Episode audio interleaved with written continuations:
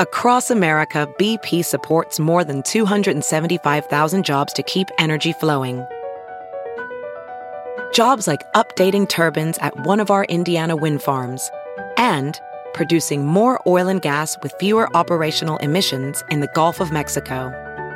It's and, not or. See what doing both means for energy nationwide at bp.com slash investing in America. After a winter storm sweeps through a small mountain town in Utah, a shocking discovery is made on Christmas Day. The snowplow driver saw what he thought was a human body in the snow. She had obvious wounds into her throat and neck area. There was such a significant amount of blood. It was really a disturbing scene. Investigators must battle the winter elements to search for clues. Every single bit of weather can destroy a crime scene. But will it also help catch a killer? Well, once a body is completely frozen, that means evidence is more preserved. Weather is always just there for us, it affects everything we do.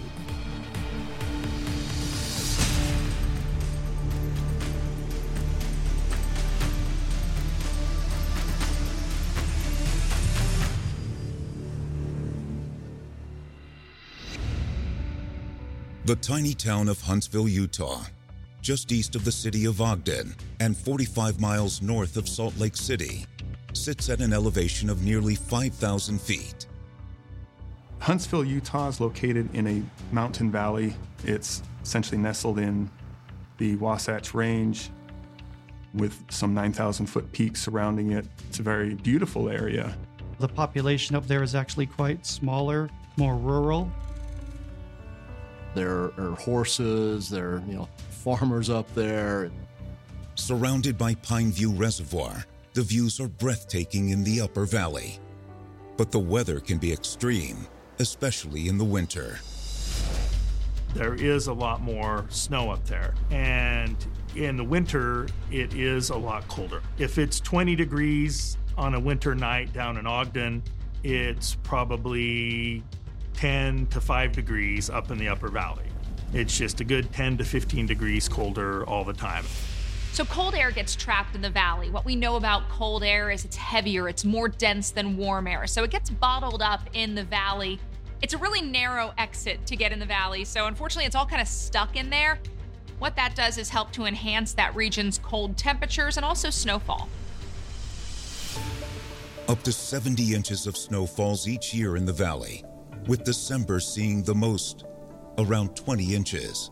The snow we have here, the, the state of Utah has a motto that says the greatest snow on earth because it's a very dry, powdery snow that's really good for skiing. It's not a slushy snow, it's a little bit drier.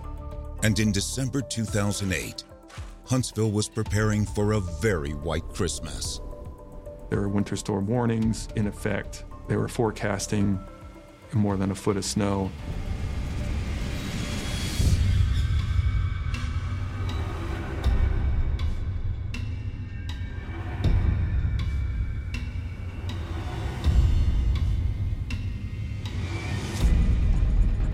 The next day after the storm has cleared, a deep snow blankets the upper valley and cold temperatures settle in.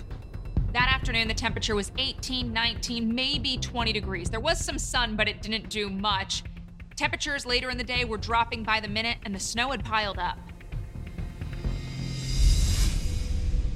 That afternoon, the Weber County Sheriff's Office gets an unusual call from a member of the road department.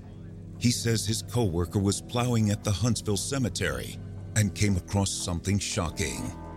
This driver, after he started plowing the road, felt a, a large thump in the plow and looked in his side mirror and saw what he thought was a human body get thrown with the snow as he was traveling westbound. He saw the body of a female uh, covered in blood, uh, and that upset him a great deal.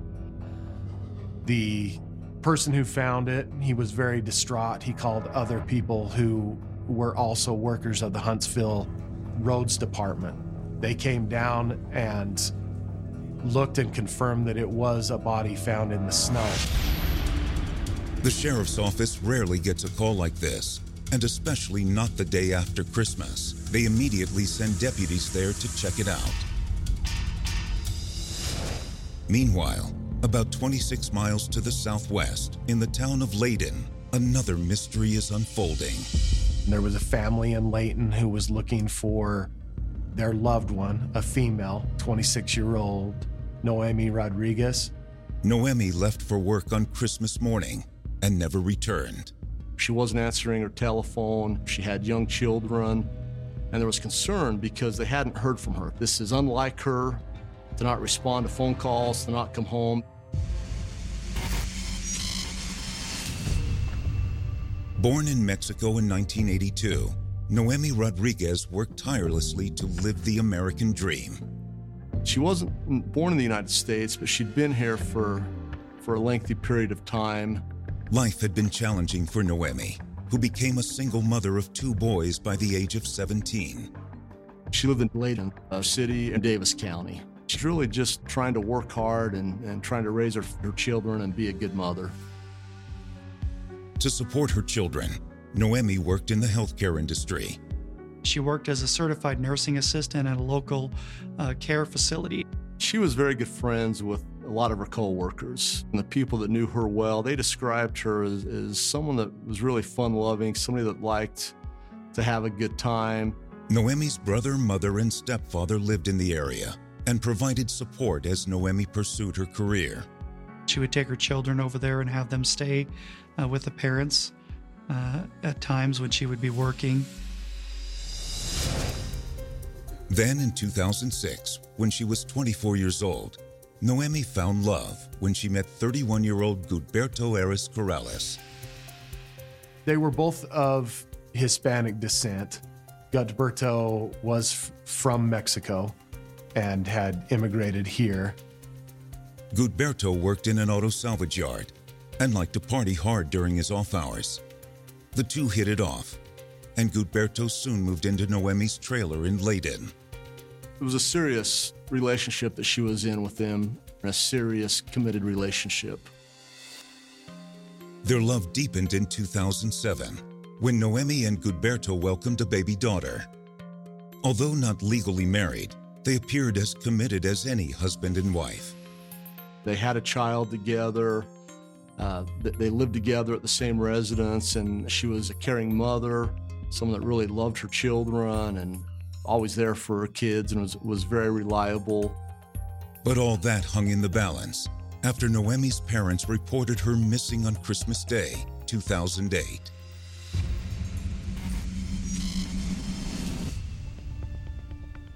The next afternoon, deputies from the Weber County Sheriff's Office are on their way to Cemetery Point, where a body has been found in the snow.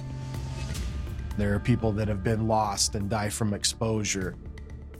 There could have been a medical condition where somebody had, had wandered off and died. There is many different options that uh, investigators need to take when they're looking at something such as a found body. As police head to the scene, freezing temperatures and snow are about to be key players in a murder investigation, the likes of which Huntsville has never seen. There's no question that the storm did play a role in this. The weather helped us in a way, but it potentially hurt us in a way.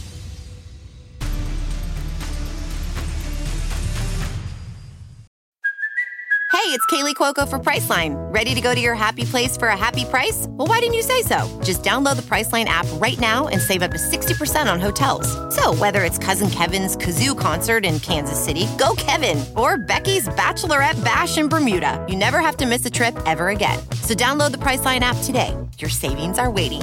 Go to your happy place for a happy price. Go to your happy price, Priceline. You got a dead body, Inspector. I may be able to help with that. This winter, all your favourite detectives are streaming on BritBox. Don't miss exclusive new seasons of Death in Paradise. There must be something we've missed. Vera. It wasn't an accident, was it, love? Father Brown. What did he look like? And more. Once you start investigating, you won't want to stop. We're done when I say we're done. Stream your favourite detectives only on BritBox. Start a free trial at BritBox.com. VR training platforms, like the one developed by Fundamental VR and Orbis International, are helping surgeons train over and over before operating on real patients. As you practice each skill, the muscle memory starts to develop. Learn more at meta.com slash metaverse impact.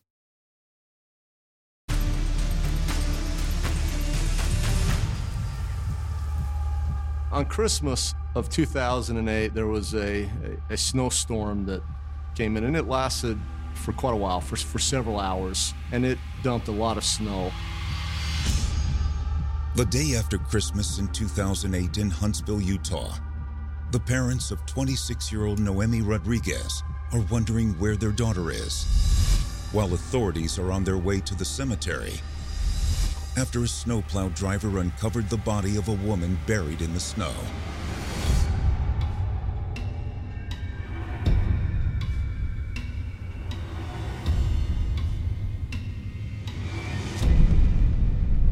Weber County Sheriff's deputies arrive at Huntsville Cemetery, and the conditions are less than favorable. So that afternoon, the temperature only made it to about 18 to 20 degrees. And the temperature was dropping by the minute. When deputies make their way to the snowplow, they find a gruesome scene.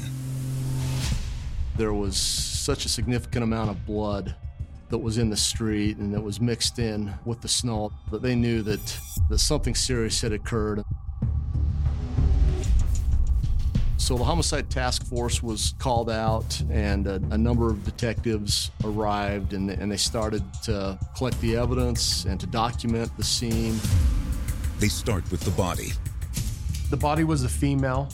She was fully clothed, uh, around 30 years of age. Face down was how uh, she ended up landing after being pushed by the snowplow. When investigators turn the victim over, a cause of death becomes apparent. This lady that was there had suffered a number of, of stab wounds, most of them to her neck. There were defensive wounds on the victim's hand, indicating that she had potentially fought back against a perpetrator. She did not have any ID on her. She did not have a purse. She did not have a cell phone. It was just the clothing on her back that was found with her at the scene. Her body is frozen, but investigators aren't sure for how long. A body will freeze, especially if there's no protection, no covering on it, very rapidly in 20 degree weather. From the body, investigators follow a trail of blood up the road to a spot where they believe the attack occurred. It appeared at that time that she had been killed at that spot and then left there. There was large pools of blood that had frozen over because of how frigid it was. And then the snowplow truck moved the crime scene that traveled 100 feet or so to where the body was found. So that certainly presented uh, some complications initially to the investigation. Detectives find no vehicle left at the scene, so her killer had to have driven her there and then left. There is one main road that leads to the cemetery, so you have to go in one way and come out that very same way in order to access the cemetery. But when investigators examine it, other than the snowplow tracks, no foreign footprints or tire tracks are noticeable. Due to the weather and the snow falling, it's covered anything that happened when the body was placed there. The amount of snow also makes it difficult to look for other evidence, especially the murder weapon. So crime scene investigators get creative based on the sharp force injuries to her neck, which brought to mind a knife as being the likely implement. They spent a, a significant period of time with metal detectors going over uh, the surrounding areas. Crime scene investigators started to take a leaf blower and try to blow away the snow to see if they could find the weapon. But no weapon was ever discovered, so we lost some evidence uh, during the course of the snowstorm. While the body is taken to the medical examiner for an autopsy, police question the snowplow driver who struck the victim. It is not uncommon for people who are involved in the crime to stay around and become witnesses, and the first person that discovered the decedent's body in this case was the snowplow driver, and certainly an examination of him was warranted. But it's obvious the man is devastated. He was fairly distraught and upset by the discovery of the body, so I think we were able to pretty quickly rule out him as a suspect in this case. The driver tells detectives that the last time he plowed the cemetery was on Christmas Eve. So we knew we're working with about a 48 hour window of time of when the body had to somehow have arrived in the cemetery. Investigators head back to the station, knowing they have a lot of work ahead of them. The female victim was unidentified. They did not know who she was, and it became very important to discover her identity.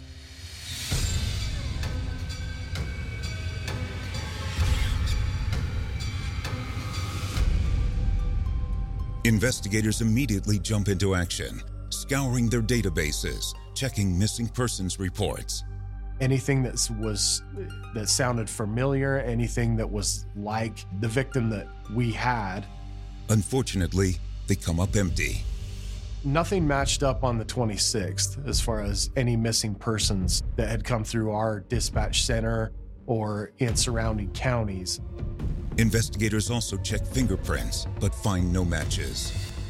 She never had a criminal record, and her fingerprints were not in the system. Therefore, she was, could not be identified by fingerprints alone. We were really kind of at a puzzle as to who this person was. As detectives slowly reach a dead end in their Jane Doe murder case, the weather is about to give them their biggest lead and set them on a path to the truth. She was obviously murdered, and now it was time to determine when and how and who had done it.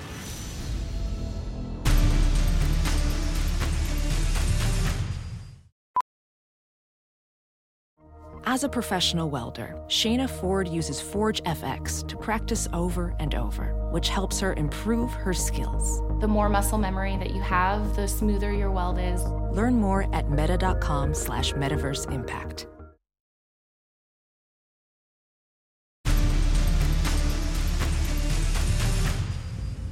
As police in Huntsville, Utah are working a murder investigation of an unidentified female found stabbed to death in the snow in Huntsville Cemetery. Across town in the city of Layton, a family is concerned for their missing daughter.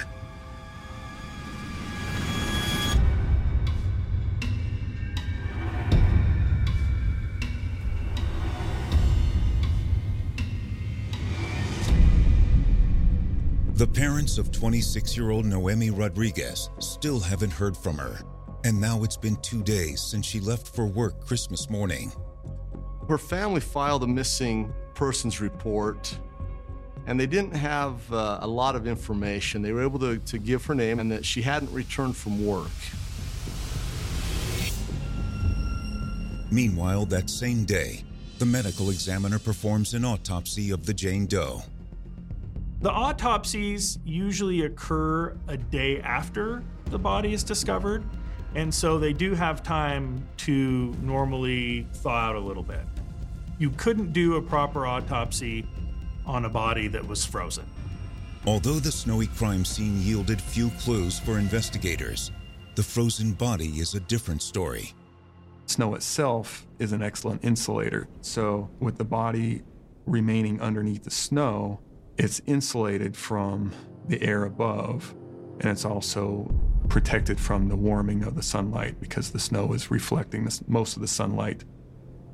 So, cold weather uh, can actually be beneficial in that it helps preserve the body. And a medical examiner was able to determine that this decedent had suffered over 16 different penetrating stab wounds. She was stabbed 16 times in the throat, along with numerous other uh, cuts to her chin and lower face, and also the defensive wounds to her hands. It showed a brutal killing. He described the cause of death as exsanguination, which is essentially a loss of blood. And based on the injuries, he could pinpoint the type of weapon used. It was a likely a three-inch serrated uh, knife that caused these injuries. In addition, something else was preserved by the icy temperatures. The medical examiner was able to find some skin cells under one of her fingernails. The hope is is that the deceased individual fought with the perpetrator that they might have scratched them or fended them off in some way that would leave the perpetrator's DNA underneath the victim's fingernails. As the sample is sent to the crime lab for DNA analysis, her death is declared a homicide. But the viciousness of the attack gives detectives a clue into the identity of her killer. When you see something like that, you assume that this person had a lot of rage. When you kill somebody with a knife, you have to get up close and personal with that person. That told us that the perpetrator uh, was somebody that uh, likely was fairly close to the victim. All they need now is to identify her. While the autopsy is wrapping up, investigators get information that might do just that. We received a report for a missing female out of Layton, Utah, where the parents had reported their daughter had gone missing on Christmas. The family of Noemi Rodriguez had given Layton police a physical description of their daughter. And that was the first time we had uh, some common description that matched the decedent that we had undergoing the autopsy at that very moment. Since the victim's body is in such good condition, investigators decide to take a photo of her face. If we had not been able to find the body uh, in the time frame that we did, with the weather helping preserve that, we would not have been able to take a photo based upon the nature of uh, decomposition and change. Authorities take the photograph and head to Noemi's parents' home, where Noemi had recently been staying. Through tears, they look at the photo, and there's no doubt it's Noemi. From that identification, we were able to get information from them as to what her last known activities were. According to Noemi's family, the last time they saw her was 5:30 a.m. Christmas morning, when Noemi kissed her three children goodbye and went to work. She worked as a as a nurse in a care facility. She had made plans with her kids that she was going to spend time with them later that day after work. She was supposed to get off around 2 o'clock, um, and the family had not heard from her. They also tell detectives that Noemi left in her own car, which is missing. So we put out, uh, we call it an ATL, an attempt to locate for that particular vehicle in an effort to find out where that vehicle was. As investigators uncover more of Noemi's life, two possible suspects emerge. She had a boyfriend that she ended the relationship with. She had this new boyfriend. He was one of the last people she was supposed to have been with on the day that she was killed.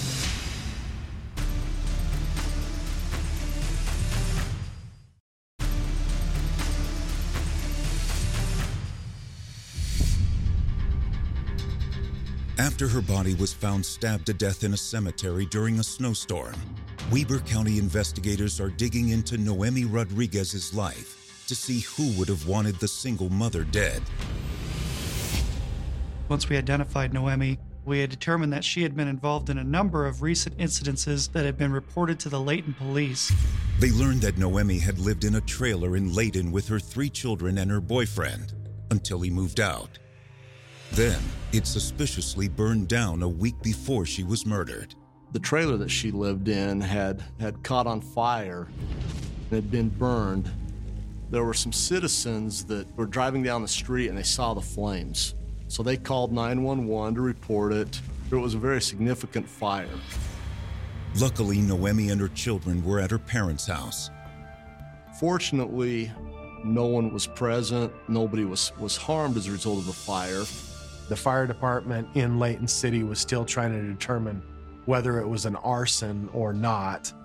And a full scale investigation had not started when Noemi's body was found. To Weber County detectives, it almost appears that someone really wanted Noemi dead. But who and why?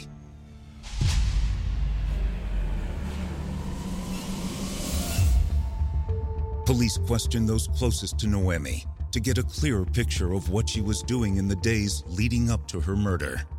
Her coworkers were interviewed, her bosses were interviewed, her family, her extended family. We were able to identify coworkers, obtain uh, records from her work showing when she clocked out of work, and talk to her friends about where she was going. It helped us sort of point us in a direction as to who would have likely been the last ones to see her alive. So, in speaking with her coworkers and slash friends, they were able to explain that she had a boyfriend that she had ended the relationship with, and that he wasn't handling it very well.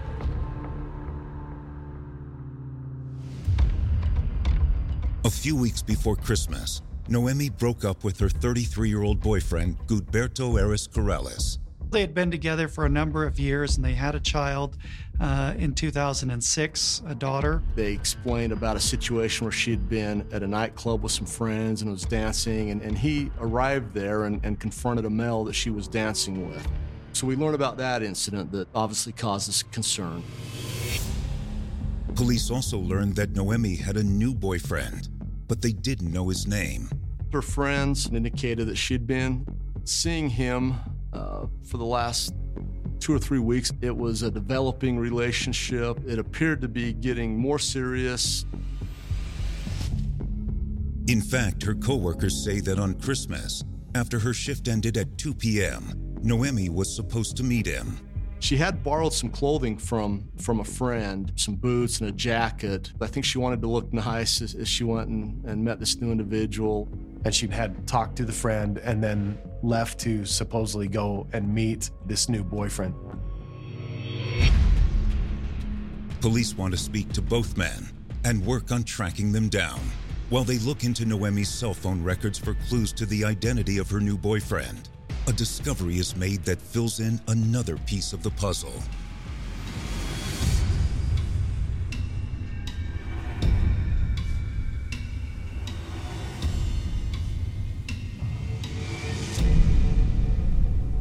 While we were still searching for the phone records and trying to identify this new boyfriend, Noemi's family decided to drive down into Ogden, and Noemi's son looked over and saw his mom's vehicle. They notify police, and sure enough, they confirm it's Noemi's vehicle parked outside of the hotel. Investigators came to the hotel and inquired inside to the management if Noemi had ever checked in. There was no record of her being at the hotel, but the weather from Christmas Day provides a new clue. There was snow piled up on top of the vehicle, and underneath the vehicle was dry, indicating that it had been there for the Christmas snowstorm that came through. Because of that, the amount of snow that they were able to determine that that vehicle had been there for at least a couple of days and hadn't moved. So it was consistent with the timing of when they'd found her body. Detectives get a warrant and search her car. They did find some of her identification inside the vehicle. She hadn't taken her wallet. She had some personal items that were inside the vehicle that she normally would have had with her. We never found her phone, and the keys uh, were also still in the vehicle. That was fairly odd. Which told us that that, that was probably the location where she had been abducted from.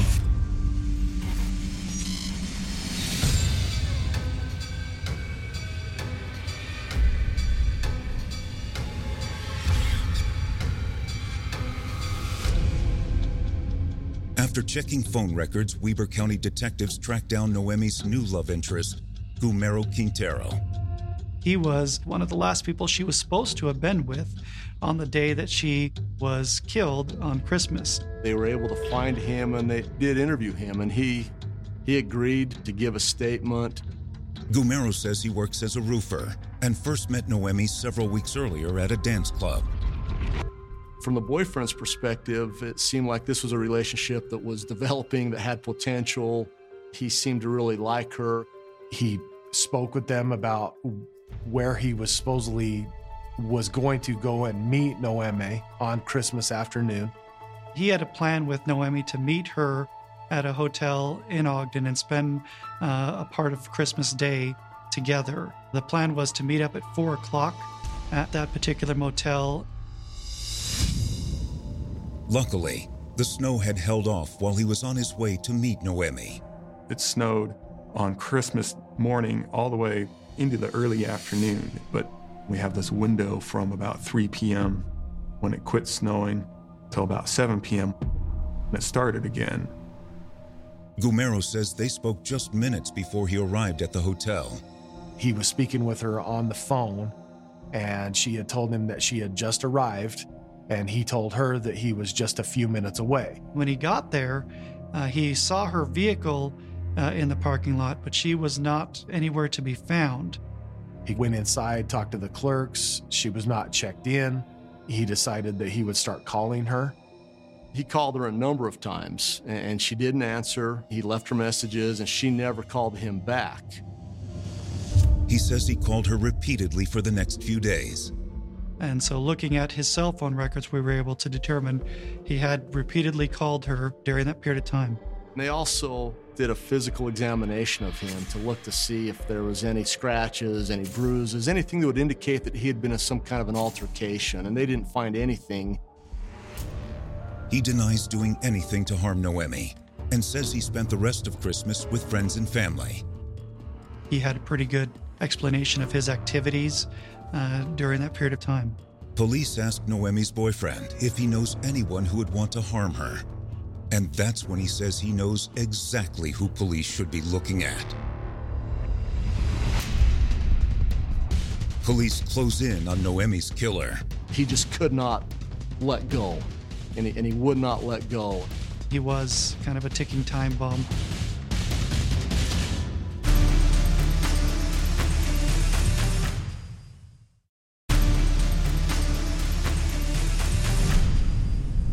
Three days into the murder investigation of Noemi Rodriguez, and after interviewing Noemi's new boyfriend Gumaro Quintero, Weber County investigators now believe he had nothing to do with her death. But when asked who he thinks would want to harm Noemi, Gumaro points the finger at her ex, Gudberto Ares Corrales. She had indicated a concern about Gilberto to her boyfriend, that she could not escape him and that he was always going to kind of be involved in causing problems in their lives. Police focus on Gudberto Corrales. Detectives dig a little deeper and question their neighbors and those closest to Gudberto and Noemi. And a clear picture emerges of a woman in fear for her life. It began to be an abusive relationship where Gudberto numerous times had physically assaulted Noemi, and police had even been called to investigate a domestic violence complaint. Noemi had expressed fear that one day he could harm her. According to friends and family, on December 18th, Noemi broke up with Gudberto and kicked him out of the trailer they shared. And that's when Gudberto started to harass and stalk her relentlessly. He was constantly trying to be in contact and stay in her life. He wanted to get back with her. He wanted to see his child and show his child to his mother, who was in town from Mexico. Gilberto would call her dozens and dozens, if not hundreds of times a day. Just repeatedly call, call, call, call her. He would follow her around and show up at various places. He had made various threats in front of a number of people that he would kill her and that if he couldn't have her, like nobody else would. Out of concern, she had actually put her kids with her parents rather than stayed at home. And then two days later, her trailer burned down suspiciously. It kind of led the family to believe that he was the person responsible. They believed that Gudberto was the suspect in burning this trailer down. He was just really going after her in, in any way that he could. And uh, I think Gilberto had expected her to be in that trailer and hoped she would have been. Detectives believe his actions could have easily escalated to murder. Detectives check into Gudberto's phone records, which shows his constant calling and texting. And he was calling her dozens, some days a hundred plus times a day leading up to this. And following her death, he didn't call her one time. Although it's all circumstantial evidence, everything is pointing to Gudberto. You look at who is obsessive, who's been texting her, who's been calling her, and that would be Gudberto. So, investigators spent a significant a period of time trying to determine where his whereabouts were. Through family, police learn where Gudberto has been staying. And they learned that he had a residence in Ogden. When police arrive, they find no sign of him there. But his roommates say that late on Christmas, Gudberto came in and suddenly packed up his things and left. He'd picked up his mother and within hours had driven straight to Mexico after the homicide, which was a fairly suspicious thing to do, uh, leaving his daughter here in the United States and never making any efforts to contact her. He did leave behind some clothing, though, that one of his roommates identified as his clothing. And they actually collected uh, some boxer shorts. They send the shorts to the lab and hope to get his DNA from it. And a closer look at Gudberto's phone records show his movements the day Noemi was murdered. It's clear that both of their cell phones were pinging off the same tower at the cemetery after 4 p.m. Records also confirm he left the country. Those records showed his phone pinging off of towers, driving south, basically straight to Mexico. We confirmed that he'd crossed the border into Mexico right around the time that Noemi was being discovered. Gudberto was gone, and he'd gotten a good start, in part because of the heavy snow hiding the body. It allowed him time, a good, you know, almost 24 hours to get away. I don't know if he planned it, but it worked out in his favor to escape to Mexico.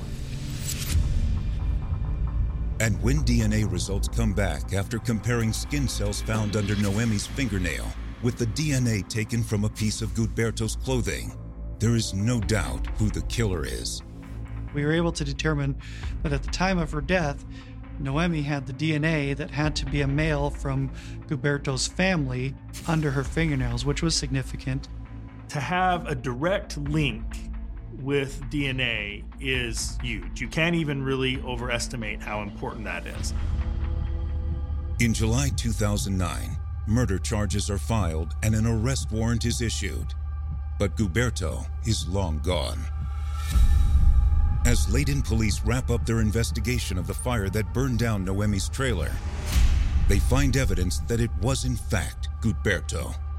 His phone record showed him being in the area of her trailer right before it caught on fire.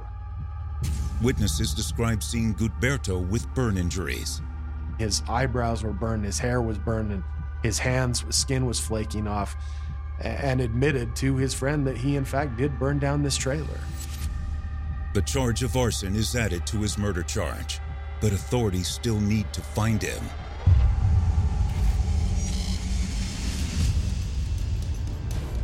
The hunt for Gudberto Corrales is on. Will investigators find him and bring justice for Noemi? Your fear as an investigator is that the suspect is at large, and always will be.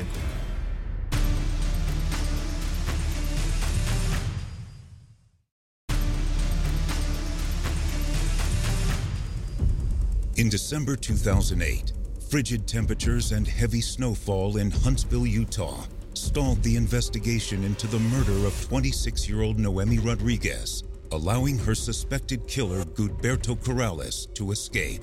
I don't know if he had looked at the Weather Channel, but there's no question that the storm did assist him and it really hit her. We didn't have any tracks and couldn't find tire prints, footprints, or any evidence around the scene of the crime. But the cold also preserved Noemi's body, leading to her identification and cause of death, and crucial evidence that directly linked to her killer. We could have lost that DNA evidence that was under her fingernails.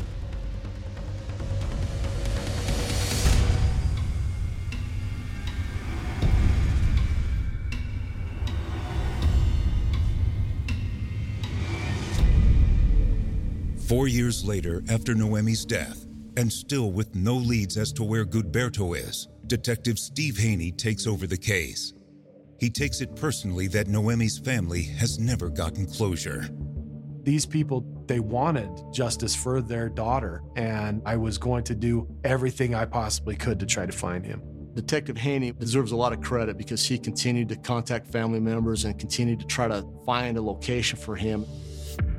It takes two years before his hard work pays off. Detective Haney became aware that Gilberto was in the region of Sinaloa, Mexico. I got information that his mother's birthday was coming up and that he probably would be trying to get to her village to see her on and around her birthday. I passed that information on through the sources with the consulate and down into Interpol, which ended up catching Gilberto. Red tape causes delays in extradition until July 2015. Nearly seven years after Noemi's murder, Gudberto Corrales is finally brought back to the U.S. for trial. I had worked this myself tirelessly trying to find him. It was a significant moment in my career. We attempted to interview him, but Gudberto refuses to talk.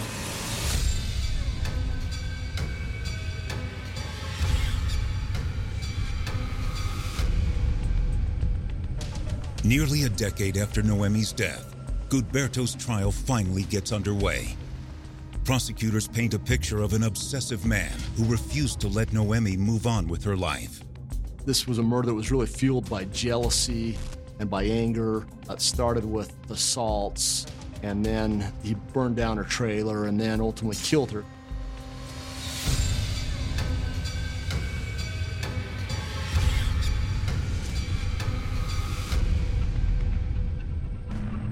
Christmas Day, Noemi got off work around 2 p.m. She had made plans to meet with her new boyfriend at a hotel. Prosecutors believe Gudberto had been stalking Noemi and watched her pull up to the hotel at 4 p.m. We can demonstrate from the phone records that he'd been following her to that location. They started to argue. We can't say for certainty whether or not he abducted her at knife point. What we do know is that she did get into his vehicle, either by force or voluntarily, to talk to him. And we know that he took her up into the mountains. It had snowed that morning, but the weather warmed up and cleared that afternoon. That few hour period where the temperature was around 40 degrees, it was really the window of opportunity for this murder to happen. He drove her up the canyon, up to Huntsville Cemetery, where their argument continued. They get out of the car, standing on the road in the cemetery. And that's when prosecutors say Gudberto lost it. And they had this confrontation, and he stabbed her. It's clear that her last moments were, were very violent, very traumatic. She was literally in a fight for her life. And that's how she obtained his DNA under her fingernail. Gudberto was so in love and love sick that he was willing to kill her so she couldn't be with anybody else. Afterward, they believe Gudberto took her phone and left her there to die. With the heavy snow returning at 7 p.m., you know, it's, it's quickly covering up the evidence. Giving him the opportunity to flee to Mexico before she was even discovered. After a nine day trial, on November 14, 2017, Gudberto is found guilty of first degree felony murder. He is sentenced to 15 years to life in prison. We had to promise repeatedly in order to get him extradited from Mexico that we would not seek the death penalty. Gudberto also pleads guilty to torching Noemi's home in exchange for a lighter sentence, to run concurrently with his murder sentence. It really gave the family some closure, and essentially the case was over at that point. Although Noemi finally got her justice, the loss felt is everlasting.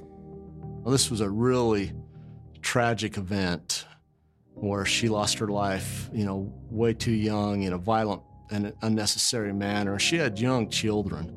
The effects that the family have of grandparents now becoming parents again and trying to raise her children.